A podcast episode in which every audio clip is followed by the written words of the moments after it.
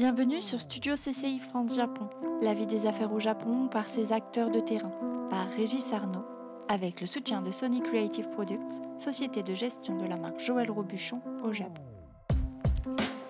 Philippe Ovaro est le président d'Orphan Pacific, une société pharmaceutique japonaise spécialisée dans les maladies orphelines. Fort de 25 ans d'expérience au Japon, il nous présente les grandes lignes de ce capital marché. Je suis avec Philippe Ovaro. Philippe Ovaro, bonjour. Bonjour. Philippe, on va peut-être commencer par une, une présentation générale du, du, système de santé japonais, ou plutôt de sa philosophie. Est-ce qu'il y a une, une, manière de penser dans ce système qui le, le distinguerait des autres, par exemple du système français? Ben, C'est d'abord un système qui, pour nous, Européens, nous apparaît familier dans la mesure où euh, le coût social de la santé est mutualisé euh, et il est comment dire, gouverné par euh, la politique de santé publique du gouvernement. Euh, c'est une société qui a permis à sa population d'avoir un accès universel aux soins depuis près de 60 ans maintenant, d'avoir fourni ainsi à la population japonaise la possibilité, dans un rythme très effréné de développement économique qu'on a connu dans les années 60 et 70, et puis après plus tard avec euh, la bulle financière et puis finalement cette période de stagflation euh, où l'économie japonaise a baigné sur euh, au moins ces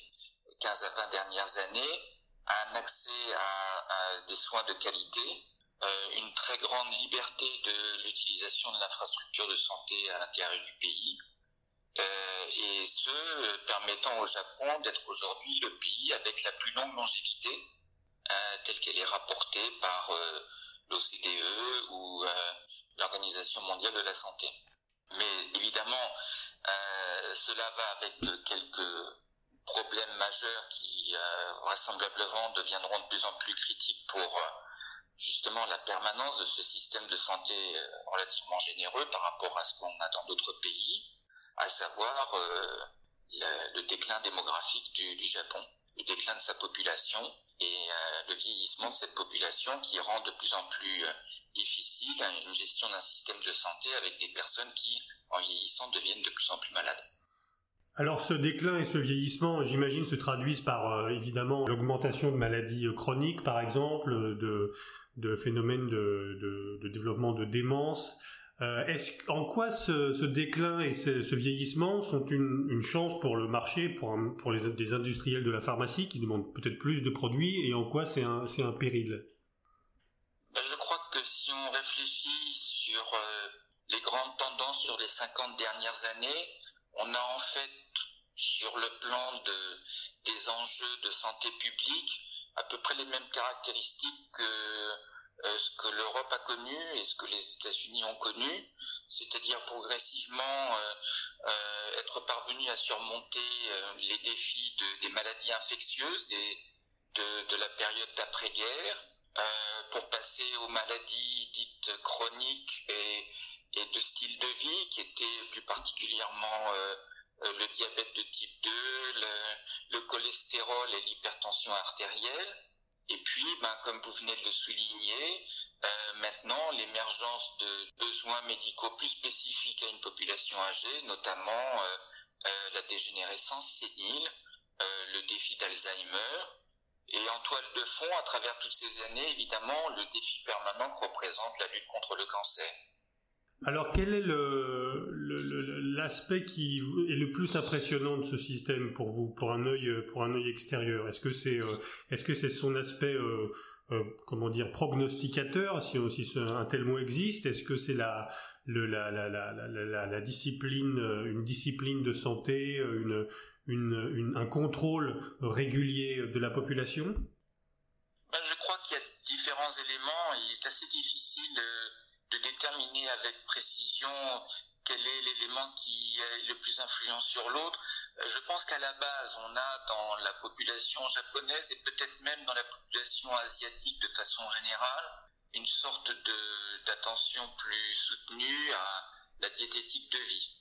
Euh, il est très courant parmi mes amis japonais de passer la moitié du repas à discuter sur les vertus de tel ou tel euh, aliment, les algues, le tofu ou d'autres aliments particuliers à la cuisine japonaise dont on vantera les vertus diététiques. il est certain que pour beaucoup de Japonais, la cuisine française, plus grasse, plus beurrée, plus saucée, apparaît comme étant complètement aux antipodes d'un souci diététique dans les habitudes culinaires. Mais bon, ça c'est une toile de fond. À la fin, euh, ben, tout le monde tombe malade un jour et, euh, et je pense qu'aujourd'hui, le système de santé japonais, sur ces 60 euh, dernières années où donc la société en tant que telle a permis à chacun de ses citoyens d'avoir accès de façon relativement libre à des soins de qualité et à des médicaments tels qu'ils existent dans d'autres grands marchés à travers le monde, ben, a, permis finalement de la pratique médicale est d'un très haut niveau au Japon. Euh, la formation médicale euh, est, reconnue de façon internationale. je prends pour signe, par exemple, sur ces quelques dernières années, le, nombre de prix Nobel de médecine qui ont été attribués à des médecins d'origine japonaise. Donc, mais on sait aussi que la recherche médicale, on souffre un petit peu de, de carcan,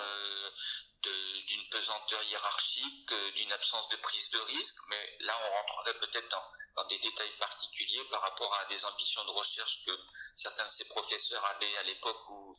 euh, ils avaient entamé leur recherche au Japon et certains d'entre eux sont partis les poursuivre aux États-Unis notamment. Euh, je pense que de façon générale, on reste quand même sur une médecine qui est très concentrée sur le traitement, qui commence progressivement à s'ouvrir à l'opportunité de la prévention.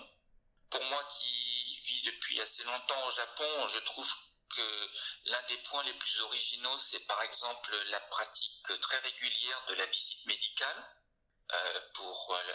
la population japonaise salariée et euh, en fait la visite médicale s'étend aussi à des personnes non salariées par des caisses d'assurance maladie particulières et certains programmes sont même, euh, j'allais dire, financés et supportés par des municipalités par exemple. Donc il y a quand même un souci de, de fournir une, sorte de, de, contrôle médical continu, bon, à la discrétion des gens qui voudraient en faire l'usage. Tout cela participe un petit peu de restons en bonne santé, essayons d'avoir euh, un style de vie qui, qui permette justement de, de vieillir euh, avec le maximum de ses capacités physiques et de ses capacités mentales au fur et à mesure que l'âge avance, évidemment. Bon, ceci dit, il faut pas se voler la face. Euh, euh, les Japonais, peut-être moins maintenant, mais avaient l'habitude de fumer énormément. les Japonais ont aussi des problèmes de, avec l'alcool les fameuses beuveries à la fin d'une journée de travail ou, euh, ce genre de, de, pratiques que nous-mêmes nous avons connues et qui, à mon avis, se sont un peu estompées mais restent quand même un peu en toile de fond dans ce pays. Euh, donc il ne faut pas non plus euh, dresser un tableau complètement euh, euh idyllique et, paradisiaque d'un pays où les gens ne mourraient jamais et resteraient en pleine santé jusqu'à 85. Je crois qu'il faut être réaliste. Mais face à ce défi-là, on est quand même dans un pays de 127 millions d'habitants. Ben, c'est un pays qui consacre une partie euh, finalement euh, assez en ligne, voire peut-être même en deçà de la proportion du produit national brut euh, aux dépenses de santé. Donc quelque part, si on prend les grands agrégats, c'est quand même un système qui, dans une certaine mesure, a montré son efficacité. Les gens vivent plus vieux, le budget gouvernemental euh, réserve une part qui est euh, finalement assez proportionnelle à ce que euh, d'autres pays du continent européen ou, des, les États-Unis, par exemple, consacrent. Je pense qu'on doit être aux alentours de 11 à 12% du produit national brut. les Américains sont près de 18% et j'ai même vu des statistiques qui parlaient d'approcher les 20 Mais évidemment, il faut voir sur quelle échelle ces éléments sont comparables? Par exemple, il est très courant de voir les médecins japonais se plaindre que euh, la rémunération du service médical rendu est, parmi l'une des plus faibles parmi les économies euh, qui dominent l'OCDE, par exemple. Le coût du médicament dans l'ensemble des dépenses de santé représente une proportion bien plus importante que dans beaucoup d'autres pays. Mais évidemment, il faut, il faut voir les choses en proportion les unes par rapport aux autres. Alors justement, le, Japon, comme tous les grands pays euh, industrialisés, euh, se débat entre entre maîtrise de, santé, maîtrise des coûts et, euh, et, financement de l'innovation. le Japon s'est converti tardivement mais rapidement au, générique, par exemple. Comment il comment il gère cette relation entre innovation et, substitution? Eh bien, environ 2012, le gouvernement japonais est, rentré dans une j'allais dire, dans une phase où euh, il était clair qu'on on allait euh, d'un côté créer un environnement qui euh, finalement mette les génériques à peu près au même niveau que ce que l'on peut constater dans les dans les économies majeures mondiales, type économie européenne ou américaine ou nord-américaine. C'est-à-dire par exemple aux États-Unis, euh, du jour au lendemain, quand un, produit tombe dans le domaine public, euh, il est certain que ce produit original, euh, vraisemblablement l'année suivante, ne vendra plus que même pas 10% du chiffre d'affaires qu'il aura réalisé l'année précédente où il était encore exclusif sur le marché. C'était, des proportions que nous ne voyions pas, ne serait-ce qu'au début des années 2000 au Japon. Et quelque part, il, y avait un, une sorte d'entente tacite qui faisait que bon les revenus euh, que les sociétés pharmaceutiques japonaises arrivaient à dériver de la vente de ces produits phares qu'ils avaient lancés dans les années 90, à l'époque où il ne faut pas l'oublier d'ailleurs, le Japon était l'un des leaders dans, en termes du nombre de nouveaux médicaments lancés chaque année. Il faut se souvenir que c'est une industrie qui a été extrêmement dynamique extrêmement brillante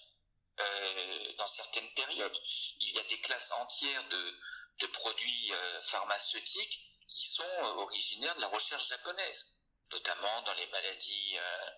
du type infectieuse ou notamment dans les maladies du type immunitaire, par exemple. Il y avait cette entente tacite qui disait, ben voilà, avec les revenus que vous pouvez dériver de vos vieux produits, qui même s'ils ne sont plus exclusifs, ne sont pas quand même exposés à une concurrence des génériques, euh, j'allais dire aussi euh, énergique que celle qu'on connaissait dans les pays euh, européens ou le continent nord-américain, que cet argent serve à la recherche et, continue ainsi de, faire tourner le cycle de, l'industrie pharmaceutique. Finalement, dans la période 2000-2010, très peu de choses sont apparues et il y a eu comme un ralentissement de la recherche et l'innovation de l'industrie pharmaceutique japonaise pendant ce temps-là, euh, l'industrie d'origine étrangère connaissait un nouvel élan parce que le gouvernement japonais finalement s'était résolu à prendre à bras le corps le problème de ce qu'on appelait le drug lag, c'est-à-dire cet écart de temps qui existait entre le lancement d'un produit euh, dans les grands marchés, hein, européens et nord-américains, et le lancement de ce même produit au Japon. Il était très courant de voir un produit lancé 7 ans, 10 ans, voire 12 ans plus tard. Et donc, euh, du fait d'avoir euh, vraiment pris euh, pleine conscience de ce problème du retard à la mise sur le marché de, ces produits qui représentaient des avancées thérapeutiques certaines, hein, donc dans cette même période entre 2000 et 2010, on a vu une sorte de retournement de situation avec les entreprises pharmaceutiques étrangères qui non seulement arrivaient à j'allais dire mettre sur le marché les produits qui traînaient, qui étaient à la traîne, qui, souffraient de ce décalage temporel, et puis ensuite d'amener aussi euh, ce qu'on appelle leur pipeline euh, actuelle. Et donc tout d'un coup, euh, et le gouvernement et les principaux acteurs du marché pharmaceutique se sont rendus compte que quelque chose ne marchait pas bien. Et, pour le gouvernement japonais, c'était d'autant plus une, une, une équation euh, difficile à, résoudre parce que ben, finalement, euh, l'innovation arrivait, mais elle était toujours condamnée à payer au prix fort des produits qui ne souffrait que très médiocrement de la concurrence générique. Alors du coup, à partir de 2012, j'allais dire de façon régulière, à peu près tous les deux ans, il y a des grandes réformes de prix. Bon, il y a eu celle de 2010 qui était euh, qui, avait commencé à mettre, j'allais dire, sur le sur le sillage ces grandes orientations qui destinaient notamment à promouvoir l'usage du générique. Et puis on est rentré progressivement 2012, 2014, 2016 à des, à des mesures de plus en plus, j'allais dire, euh, autoritaire, j'utiliserai ce mot finalement, ou en tout cas qui, qui fixait des objectifs quantitatifs. Et là, on est dans une année justement où ces objectifs, qui correspond à, l'année butoir des objectifs qui avaient été fixés au milieu des années 2012-2014, dans ces réformes qui disaient, voilà, 80% des prescriptions qui peuvent être substituées devront être substituées. C'est-à-dire que quand vous avez un médicament sur votre prescription que vous allez euh, remplir à la pharmacie, et à la pharmacie on vous dit ah euh, c'est telle molécule, vous avez euh, le choix entre la molécule originale et la molécule générique, eh bien dans 80% des cas, ce sera la molécule générique qui sera prescrite. Et je pense qu'aujourd'hui, suivant les dernières statistiques du mois de mars, on était à 78,7%. Donc euh, il y a fort à parier que d'ici à la fin de l'année, euh, les 80% seront franchis. Et d'ailleurs, euh, c'est un chiffre, c'est une moyenne à travers différentes classes thérapeutiques. Il y a des domaines thérapeutiques où ce taux de substitution est, est, est déjà avoisinant 90%. notamment le diabète par exemple ou l'hypertension artérielle. Je pense que dans 80, plus de 90% des cas, c'est le médicament générique qui est prescrit. Donc finalement, le gouvernement a fait un nouveau pari, a, engagé un nouveau contrat en quelque sorte, qui, dans les grandes lignes, disait la chose suivante. Écoutez, arrivé à un temps où le produit n'est plus euh, unique sur le marché, n'a plus d'exclusivité, eh bien, euh, il faut que les baisses de prix soient euh, plus significatives et il faut que le générique ait entièrement sa place de la même façon qu'il a sa place dans les grands marchés pharmaceutiques mondiaux. Et c'est ce qui est en train de se passer, c'est-à-dire qu'on est dans un marché où finalement, j'allais dire, euh, vu de l'extérieur, la masse globale de ce marché apparaît comme stagnante. On tourne autour de 100 milliards de dollars, ce qui correspond quand même à, une masse énorme. Hein. c'est à peu près entre 4 et 5 fois le marché pharmaceutique français. Hein mais et le troisième marché de pharmaceutique de prescription euh, dans le monde, après les États-Unis et la Chine. Donc, dans cet univers-là, le gouvernement a réussi un, un pari d'équilibriste en disant les vieux produits originaux dégringoleront, et c'est ce qu'on constate, je pense qu'ils sont un déclin annuel euh, en valeur d'environ euh, entre 15 et 20% les produits génériques euh, augmentent puisqu'ils sont amenés à de plus en plus se substituer dans les prescriptions quand la, molécule prescrite est une molécule qui est tombée dans le domaine public. Et puis, euh, ainsi, avec l'argent euh, épargné, parce que le générique coûte 50% du produit original, et eh bien avec l'argent épargné, réorienter ses ressources vers la rémunération de l'innovation. En décrivant un nouveau cycle, euh, pendant que le produit innovant est, seul euh, sur le marché, sauf comportements commerciaux euh, absolument agressifs et inappropriés qui amèneraient à des baisses de prix autoritaires, mais pendant cette période d'exclusivité, appelons-la comme ça, on ne toucherait pas au prix et ce prix-là serait fixé en tenant compte d'un certain nombre de primes d'innovation euh, prime à l'utilité, prime à l'efficacité, prime à la, sécurité, et ainsi de suite. Et après la fin de cette période d'exclusivité, eh bien, euh, vous passez par les fourches codines de la baisse autoritaire des prix, généralement dans des proportions 12, 15, parfois 20%, et puis avec la porte grande ouverte à la substitution générique. De sorte que les sociétés pharmaceutiques savent exactement euh, à, quelle, sauce elles vont être mangées, euh, qu'il faut mettre euh, l'investissement nécessaire dans la recherche-développement, que la survie, voire la croissance des revenus ne pourra dépendre que d'une accélération du renouvellement du portefeuille ou d'une concentration accrue de ce portefeuille sur la capacité à traiter des maladies difficiles à traiter ou qu'on n'est pas parvenu encore à guérir ou, euh, ou pour lesquels euh, le patient qui subit le traitement euh, souffre énormément d'un manque de, de convénience, d'un manque de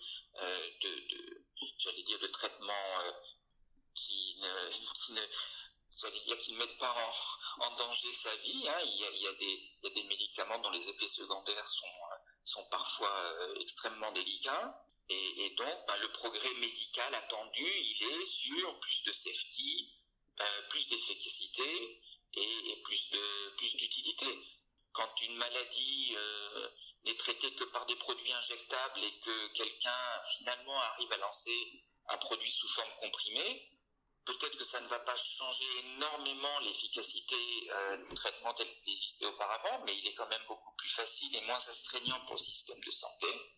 d'avoir à traiter quelqu'un avec un comprimé que d'avoir à traiter quelqu'un avec une injection, par exemple. Sur ces huit dernières années, finalement, il y a eu énormément d'efforts, une sorte de recentrage de l'industrie euh, avec les partenaires étrangers comme les partenaires euh, japonais, hein, euh, sans distinction. Plus d'efforts pour d'abord pour les Japonais en tout cas de se développer à l'international parce que ben voilà le marché japonais à lui seul ne suffirait plus. Et ensuite de concentrer l'effort de recherche et développement sur les maladies qui étaient jusqu'à présent assez pauvrement traitées où les défis thérapeutiques n'étaient pas complètement encore euh, remplis.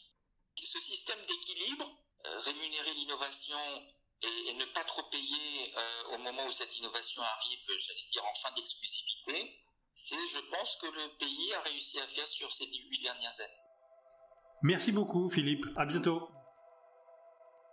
C'était Studio CCI France Japon. À bientôt pour un nouvel épisode.